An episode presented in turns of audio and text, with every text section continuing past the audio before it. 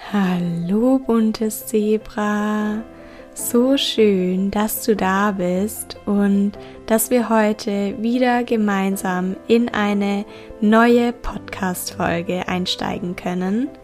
Anfang August und damit inzwischen doch schon vor einer ganzen Weile haben meine Freundin Romi und ich ein wunderbares Insta-Live zum Thema Verhaltensweisen, die deine Recovery sabotieren, initiiert. Vielleicht kennst du Romi, vielleicht ist Romi dir aber auch noch gänzlich fremd.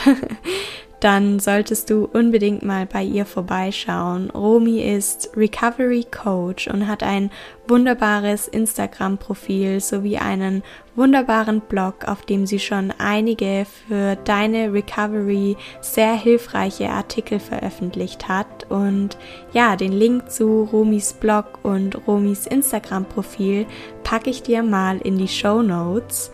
Jedenfalls konnte ich im August die Aufnahme von diesem Insta Live nicht in meinem Feed teilen aus welchem Grund auch immer. Aber du weißt ja, dass ich nicht an Zufälle glaube, deshalb, wenn ich so darüber nachdenke, sollte es wahrscheinlich so sein, damit ich das Thema noch einmal auf meinem Blog beziehungsweise auch hier im Podcast aufgreifen, beleuchten und dich abholen kann. Deshalb wünsche ich dir jetzt viel Spaß mit der Folge zum Thema Verhaltensweisen, die deine Recovery sabotieren.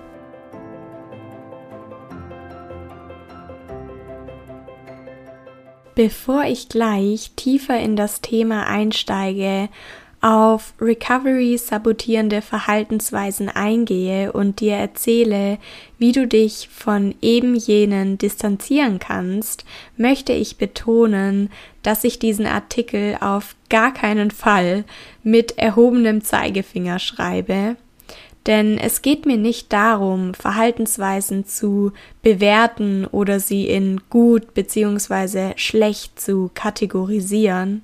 Es geht um Bewusstwerdung in erster Linie.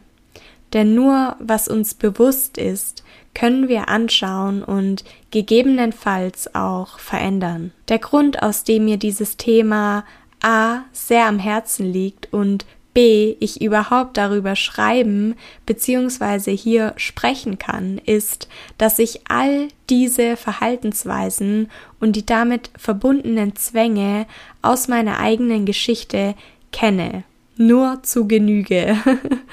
Für den Großteil ist die Essstörung eine Form von Kontrolle und Sicherheit. Diese Kontrolle und Sicherheit beschränkt sich in den wenigsten Fällen ausschließlich auf die Auswahl und Menge der Lebensmittel.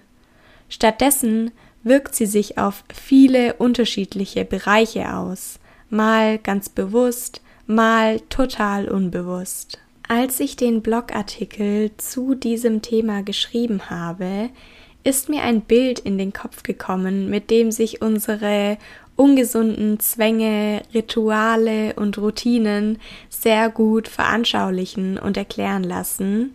Deshalb möchte ich es super gerne an der Stelle mit dir teilen. Und zwar kannst du dir die Heilung deiner Essstörung wie ein Puzzle vorstellen. Und je nachdem, wo du auf deinem Weg gerade stehst, liegen die Puzzleteile noch wild verstreut oder aber schon akkurat geordnet auf dem Tisch. Die meisten Menschen beginnen bei einem Puzzle mit dem Rand, weil das am offensichtlichsten ist. Auch auf dem Weg aus der Erstörung beginnen wir in den allermeisten Fällen mit offensichtlichen Dingen zum Beispiel damit, überhaupt mal wieder regelmäßig zu essen oder ein paar bislang verbotene Lebensmittel zu integrieren oder auch zuzunehmen. Ist der Rand von dem Puzzle gelegt, haben wir schon mal Beachtliches geschafft. Fertig ist das Puzzle damit aber leider noch nicht. Denn eigentlich geht es jetzt erst ans Eingemachte. Wenn es im wahrsten Sinne des Wortes ums Innere geht, dürfen wir uns emotionale Hintergründe, Traumata, Glaubenssätze, unser Selbstbild und sämtliche Verhaltensweisen, die einfach nicht ganz so offensichtlich sind, anschauen. Nicht alles auf einmal, sondern Stück für Stück, Puzzleteil für Puzzleteil. Es ist ein Prozess und haben wir ein Teil gelegt, wartet das nächste bereits auf seinen Einsatz und ja, manchmal ist das verdammt frustrierend, ich weiß. Denn man fragt sich natürlich, wieso kann das alles nicht schneller gehen? Oder wieso passt das denn nicht? Und wieso habe ich meinen Fokus permanent auf diese Seite gelegt, ohne zu merken, dass auf der anderen Seite auch noch was ist?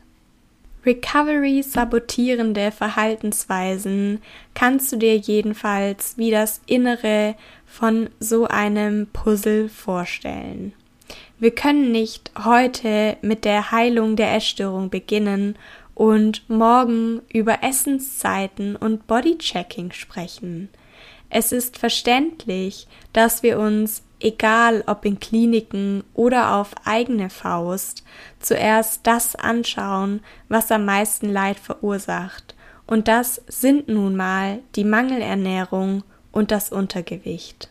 Mir ist es noch wichtig zu sagen, dass wenn ich in diesem Artikel Verhaltensweisen aufdecke, du dich auf eine Art ertappt, angesprochen oder erwischt fühlst, es keinen Grund gibt, dich und deinen bisherigen Weg abzuwerten. Vielleicht hast du es bislang einfach noch nicht besser gewusst. Vielleicht war es bislang noch nicht an der Zeit, diesen Aspekt deiner Essstörung zu heilen. Du darfst stolz auf alles sein, was du bis hierhin geschafft hast, und du darfst vertrauen, dass alles, was ist, sein darf. Vertraue, dass alles zur richtigen Zeit kommt und du auf dem richtigen Weg bist. Damit leite ich dann mal über in die Recovery sabotierenden Verhaltensweisen, denn ich möchte noch einige konkrete Beispiele nennen, die mich auch auf meinem eigenen Weg begleitet und belastet haben. Und wir beginnen mit dem Sport man könnte meinen, dass auch der Sport eine ganz offensichtliche Recovery sabotierende Verhaltensweise ist. Meine Meinung ist aber Jein, weil Sport beides kann, sowohl beflügeln als auch sabotieren. Ich habe beispielsweise in Absprache mit meiner Hausärztin etwa ja, gut ein Jahr nach meinem zweiten Klinikaufenthalt wieder mit dem Sport angefangen. Und ich kann mit absoluter Gewissheit sagen, dass ich damals nicht mehr das Ziel hatte, durch oder mit dem Sport abzunehmen. Ich wollte stärker werden, mehr Kraft haben und Muskeln aufbauen. Muskeln aufbauen funktioniert nur mit einem Kalorienüberschuss und deshalb hat mir der Sport geholfen zuzunehmen. Ich habe gelernt, wie wichtig es ist, regelmäßig und ausreichend zu essen. Außerdem hat der Sport mir dabei geholfen, Lebensmittel zu integrieren, die ich mir bis dato noch verboten hatte. Über die Jahre hat sich meine Essstörung allerdings in eine Sportsucht mit einem sehr starken Bewegungsdrang verwandelt. Und genau das ist die Kehrseite der Medaille und der Grund, aus dem ich mich im Mai diesen Jahres für eine Sportpause entschieden habe.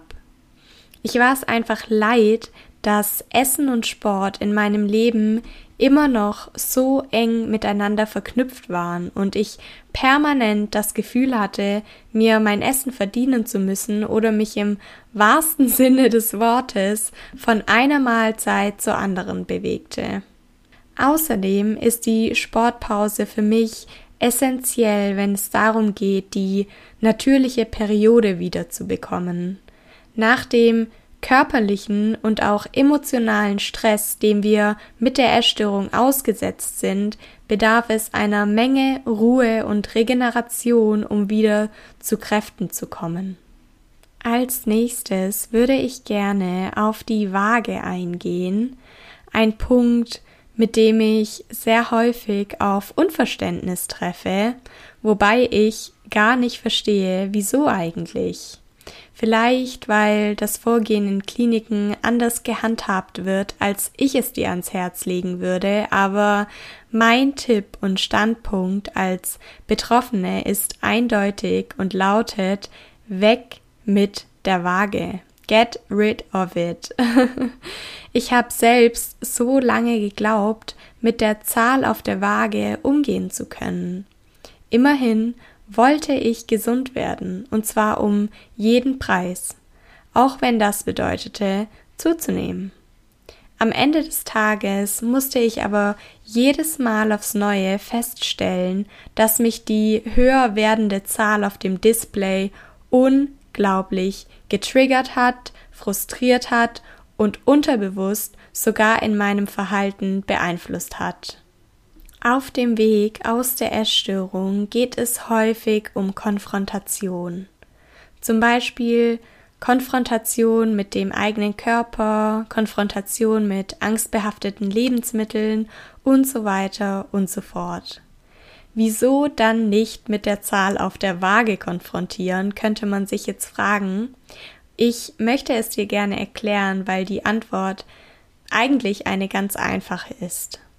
In meinen Augen kannst du nämlich ein glückliches und unbeschwertes Leben führen, auch wenn du dich niemals wiegst. Dass du dich nicht auf die Waage stellst, hat keinerlei negative Auswirkungen auf deine Lebensqualität. Im Gegenteil. Anders ist es, wenn du es meidest, bestimmte Lebensmittel zu essen, zum Beispiel weil es unmöglich bleibt, auswärts essen zu gehen oder einen Geburtstagskuchen zu genießen. That's it.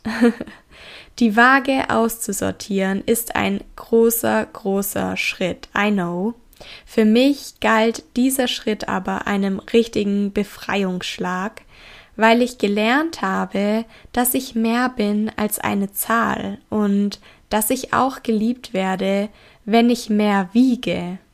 Ich habe gelernt, nicht länger in BMI, Unter- oder Normalgewicht zu denken, sondern meinem Körper Vertrauen zu schenken. Als nächstes soll es um das Kalorienzählen gehen. Das Kalorienzählen hat mich nämlich sehr, sehr lange begleitet, erst als Überbleibsel aus meiner Zeit mit Minimo. Darüber kannst du übrigens auch in einem meiner früheren Blogbeiträge lesen. Und später hat es mich als Tool für meine Wettkampfvorbereitung im Bodybuilding begleitet. Und ja, ich habe sämtliche Lebensmittel, die ich gegessen habe, abgewogen. Und wenn die Zahl auf der Küchenwaage nicht gepasst hat, wurden Heidelbeeren und Gurkenschnitze halbiert oder sogar geviertelt, weil es schlichtweg keine Rolle gespielt hat, was ich essen wollte, worauf ich Lust hatte. Alles, worauf es ankam, war, was ich laut der App zum Kalorienzählen und laut meiner Küchenwaage essen durfte. Mal abgesehen davon, dass mich diese Vorausplanung und auch das ewige Abwiegen enorm viel Zeit gekostet haben, hat mir das Kalorienzählen mein Leben auch wirklich erschwert und mir einfach eine Menge Energie geraubt. Weil auswärts oder bei Mama, Freunden oder Oma zu essen unmöglich war. Stattdessen gab es für mich Meal Prep aus der Tupperdose, fein, säuberlich, abgewogen und getrackt. Als Beilage gab's ein paar genervte Ausreden auf die Frage, wieso ich denn schon wieder nicht mitessen kann. Und es mag ein bisschen lustig oder auch überspitzt klingen, so wie ich es jetzt erzähle, aber letztendlich war es einfach total belastend. Vor allen Dingen, weil ich mir mein Verhalten lange Zeit noch schön geredet und behauptet habe, mein Essen aus nur einem einzigen Grund zu tracken. Und zwar um sicherzustellen, dass ich auch ja ausreichend esse. Und wahrscheinlich kennst du diese Ausrede. Die Wahrheit ist, dass ich nicht bereit war, die Kontrolle über mich und meinen Körper vollständig abzugeben. Ich hatte Angst, über die Stränge zu schlagen und innerhalb kürzester Zeit viel zu viel zuzunehmen. Der Trugschluss an der Essstörung und Verhaltensmustern wie dem Kalorienzählen ist ja, dass wir glauben, dadurch die Kontrolle zu behalten. Die Wahrheit ist aber, dass wir die Kontrolle in der Regel längst verloren haben oder sie eben genau dadurch verlieren. Bei mir war es so, dass der Leidensdruck irgendwann so groß wurde, dass die Angst vor einer möglichen Zunahme oder dem Kontrollverlust immer weiter in den Hintergrund gerückt ist. Und dann habe ich vor etwas mehr als einem Jahr aufgehört, mein Essen zu planen, aufzuzeichnen und mich penibel mit meinen Makros auseinanderzusetzen. Natürlich klingt auch das einfacher gesagt als getan. Deshalb kann ich gerne in einem separaten Beitrag noch einmal ausführlicher auf das Thema Kalorienzählen eingehen, sofern hier Interesse besteht. Denn auch ich konnte Kalorienangaben einzelner Lebensmittel nicht von heute auf morgen vergessen. Es hat lange gedauert, bis ich Essen nicht mehr in seine einzelnen Bestandteile zerlegt und grob geschätzt habe, wie viel Kalorien es wohl haben mag. Mit der Zeit ist es weniger geworden. Irgendwann ist dieses Verhaltensmuster komplett verschwunden. Es hat Platz gemacht für das Leben, Liebe und auch Lachen. Kommen wir zum nächsten Punkt, zum Thema Bodychecking. Denn vielleicht kennst du diesen morgendlichen, obligatorischen und kritischen Blick in den Spiegel. Einmal das T-Shirt hochziehen und den Bauch begutachten. Von vorne, von der einen, dann von der anderen Seite. Nach vorne beugen, gucken, ob Bauchfalten da sind. Wenn ja, wie viele? Sind das etwa mehr geworden? Das ist die Morgenroutine, die mich über zehn Jahre meines Lebens begleitet hat. Inzwischen habe ich sie an den meisten Tagen durch Journaling, Meditation und einen achtsamen Spaziergang abgelöst, aber das war und ist ein langer Weg. Bis heute ist mein Verhältnis zum Spiegel nämlich ein schwieriges, weil auch wenn ich feststelle, dass ich mich immer öfter frei von Bewertung im Spiegel anschauen kann, passiert es einfach häufig und auch schnell, dass ich mit dem Blick in den Spiegel in eine Art Negative Self-Talk einsteige. Das Problem ist, dass Menschen mit einer Essstörung häufig an einer Körperschemastörung leiden. Essstörungen führen nämlich unter anderem zu Veränderungen im Gehirn, was daran liegt, dass der Körper bei Unterernährung auf alle möglichen Reserven zurückgreift, die ihm zur Verfügung stehen. Da das Gehirn das fettreichste Organ im Körper ist, beginnt der Körper daraus Energie zu ziehen.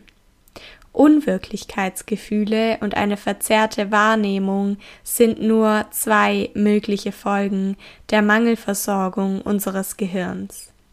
Wo wir dabei sind und über Körperschemastörungen sprechen, möchte ich dir super gerne auch den Artikel von Romi ans Herz legen, den ich ebenfalls in den Show Notes verlinke. Die gute Nachricht ist, dass sich das Gehirn bei ausreichender Versorgung wieder von diesen Schäden erholen und regenerieren kann. Wichtig ist, gut für den Körper zu sorgen und den Prozess nicht schwerer zu machen, als er ohnehin schon ist. Das heißt, dass du dich in dieser Zeit nicht in die engsten und unbequemsten Klamotten zwängen musst. Ebenso musst du dich nicht permanent im Spiegel anschauen. Wenn es dir hilft, kannst du die Spiegel in deiner Wohnung abnehmen. Oder, sofern es dir gelingt, eine stille Beobachterrolle einnehmen und versuchen, nicht zu bewerten, was du im Spiegel siehst. Damit komme ich auf sämtliche andere Zwänge zu sprechen, wie das Essen nach bestimmten Uhrzeiten, Kalorien aufsparen und, und, und, denn abgesehen von den Punkten, auf die ich bis hierher näher eingegangen bin, gibt es natürlich noch zahlreiche weitere Recovery sabotierende Muster, Zwänge, Routinen und Handlungen. So haben auf meinem Weg Essenszeiten eine große Rolle gespielt. Ich habe mir lange Zeit nicht erlaubt, vor oder nach einer bestimmten Uhrzeit zu essen. Stattdessen habe ich Intermittent Fasting gemacht und dem Mythos, dass Essen nach 18 Uhr dick macht, Glauben geschenkt. Inzwischen habe ich gelernt, dass unser Körper keine Maschine ist. Wir haben keinen integrierten Prozessor, nach dem wir die Uhr stellen und unser Essen timen können. Unserem Körper ist es wirklich herzlich egal, wie früh oder spät es ist. Hunger ist Hunger. Deswegen hat sich auch die Strategie, Kalorien bis zum Abend aufzusparen, nicht bewährt. Es gab eine Zeit, in der ich tagsüber kaum gegessen habe, um mir abends etwas gönnen zu können. Zum einen, weil das schlechte Gewissen, das sich mit dem Essen eingestellt hat, dann keine Rolle mehr gespielt hat, weil ich immerhin dann eh schlafen gegangen bin, zum anderen aber auch, um wenigstens einmal am Tag ein Bedürfnis stillen und mich satt essen zu können. Das Problem war, dass das Essen am Abend einen viel zu hohen Stellenwert in meinem Leben eingenommen hat. Ich habe Verabredungen abgesagt oder war zumindest immer die Erste, die von Veranstaltungen, Partys und Co gegangen ist, um in Ruhe mein Festmahl zu genießen. Genuss ist wirklich etwas Wunderbares, bitte versteh mich da nicht falsch. Allerdings nur so lange, wie dieser Genuss nicht in Verbindung mit einer Regel oder einem Zwang steht. Der Begriff Lebensmittel beschreibt ziemlich genau, worum es beim Essen im Wesentlichen geht. Essen ist ein Mittel, das uns am Leben hält. Es ist ein Grundbedürfnis, das keine Erlaubnis oder Leistung erfordert, ein Grundbedürfnis, das man natürlich genießen darf, das hin und wieder aber auch einfach Mittel zum Zweck ist. Energie, Leistungsfähigkeit, einfach Überleben. Vielleicht gab es in dieser Folge einige Verhaltensmuster, bei denen du hellhörig geworden bist, da sie auch auf dich zutreffen. Vielleicht sind es bei dir aber auch ganz andere Routinen, Rituale und Zwänge. Du darfst dich jedenfalls beobachten und den Mut haben, diese Muster aufzudecken. Wie bereits gesagt, steht am Anfang immer die Bewusstwerdung. Nur wenn du Licht auf deine Schatten wirfst, ist ganzheitliche Heilung möglich. Ganzheitlich zu heilen ist mehr als zuzunehmen und regelmäßig zu essen. Ganzheitlich zu heilen bedeutet, alles hinter dir zu lassen, was dich noch belastet und beschwert. Wenn du deine Recovery sabotierenden Verhaltensmuster kennst, dann darfst du dich fragen, welchen emotionalen Nutzen sie haben. Welches Gefühl geben dir deine Routinen, Zwänge und Rituale? Wahrscheinlich wirst du an einen ähnlichen Punkt kommen wie ich und feststellen, dass es das Gefühl der Sicherheit ist. Überlege einmal, wann und wieso dir deine innere Sicherheit abhanden gekommen ist, sowie ob du dir diese Sicherheit auch auf eine andere, gesunde Art und Weise beschaffen kannst. Mir hilft es jedenfalls immer, für einen Moment die Augen zu schließen und mich von meinem Atem zurück ins Hier und Jetzt tragen zu lassen. Dabei lege ich eine Hand auf mein Herz, spüre meinen Herzschlag und das Leben in mir. Ebenso können dir aber auch ein Telefonat mit einem geliebten Menschen, Journaling oder eine Kuscheleinheit mit deinem Haustier Sicherheit geben. Du kannst dir zum Beispiel eine Liste an Dingen anfertigen, auf die du im Notfall zurückgreifen kannst. Es geht darum, dem Zwang nicht einfach nachzugehen, sondern ihn durch alternative und gesunde Bewältigungsstrategien abzulösen. Langfristig schaffst du es dadurch, ihn von deinen Gefühlen zu entkoppeln. Und bitte verurteile dich nicht, wenn das nicht sofort funktioniert, denn überleg doch mal, wie lang du diesem Verhaltensmuster nachgegangen bist, ohne es zu hinterfragen. Das können Monate, vielleicht sogar Jahre gewesen sein. Und wenn du es so siehst, dann ist es auf eine Art doch auch total einleuchtend, einen Zwang nicht von heute auf morgen ablegen zu können. Es geht nämlich gar nicht darum, gleich alles perfekt zu machen, denn das erhöht nur den Druck, der wiederum eine neue Bewältigungsstrategie heraufbeschwört.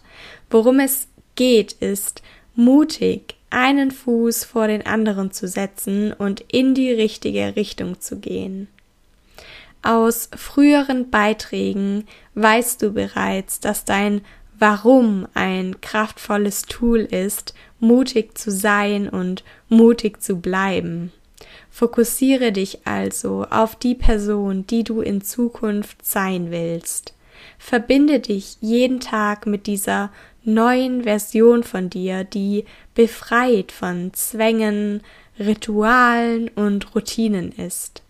Einfach weil es viel einfacher ist, sich darauf zu fokussieren, etwas Neues und Schönes entstehen zu lassen, als etwas Altes, gehen zu lassen, es im schlimmsten Fall sogar zu bekämpfen.